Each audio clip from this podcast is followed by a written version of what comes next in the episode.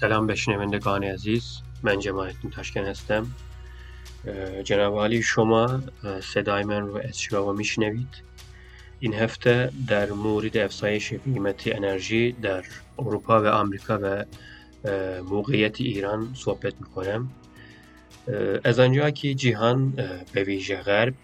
با یک بحران شدید انرژی ناشی از تقاضای فزاینده برای سوختهای فسیلی مواجه است تحریم های آمریکا بر ایران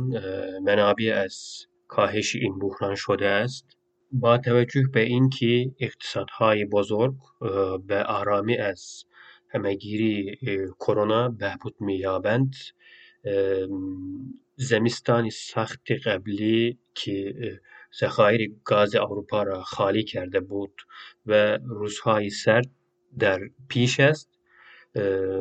تقاضای جهانی برای انرژی افزایش یافته و قیمت کالاها در نتیجه افزایش یافته. بریتانیا به دلیل کاهش ذخایر دریای شمال و ذخیره گاز محدود آن یکی از کشورهای اروپایی که به شدت آسیب دیده است. از جمله اسپانیا، فرانسه و ایتالیا نیز از این بحران رنج می‌برند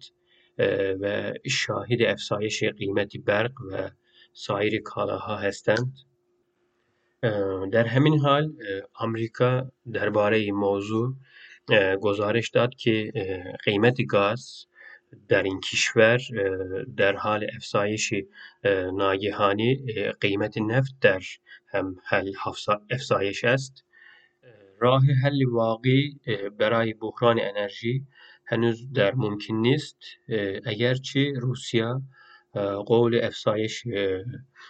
صادرات را داده است اما به نظر می رسند که تأمین کنندگان عمده سوخت فسیلی در حال حاضر یا نمی‌توانند یا نمی‌خوانند سهم قابل توجهی در کاهش بحران داشته باشند. به گفته تحلیلگران یعنی به نظر تحلیلگران بازار جهانی انرژی به خونی جدیدی نیاز دارند. شنوندگان عزیز به شما هم به نحو احسان میدانید که ایران منابع هیدروکربنی فراوانی دارد بر اساس بررسی آماری بریتیش پترولیوم از انرژی جهان 2200 این کشور تا سال 2019 دارای 32 تریلیون متر کوب ذخایر گاز اثبات شده بود که در رتبه دوم در جهان قرار گرفت و حدود 16 درصد از کل ذخایر گاز طبیعی جهان را به خود اختصاص داد علاوه بر این در این گزارش آماده است که این کشور تا سال 2019 دارای 156 میلیارد بشکه ذخایر اثبات شده نفت و در رتبه چهارم جهان قرار دارد و حدود 9 درصد از کل ذخایر نفت جهان را به خود اختصاص داده تحلیل کنندگان گفتند که این کشور که در امتداد کریدور حمل و نقل بین المللی در بین شمال جنوب قرار دارد و به دریاهای آزاد اروپا از طریق ترکیه و آسیای مرکزی دسترسی دارد همچنان می تواند به دلیل موقعیت جغرافیایی خود منابع انرژی نسبتا ارزانی باشد پیش از خروج واشنگتن در سال 2018 از برنامه جامع اقدام مشترک که اسم کوتاهش برجام و اعمال مجدد تحریم های یک جانبه که بخشی نفت و گاز را هدف قرار میداد ایران روزانه حدود سی میلیون بشکه نفتی خامرا به بازار جهان میرسن ایران همچنین به برخی از کشورهای همسایه از جمله ترکیه، عراق گاز طبیعی صادر می کند و می تواند در دراز مدت تأمین کننده قابل اعتمادی برای اروپا و همچنان سایر کشورهای جهان باشد به نظر کارشناسان انرژی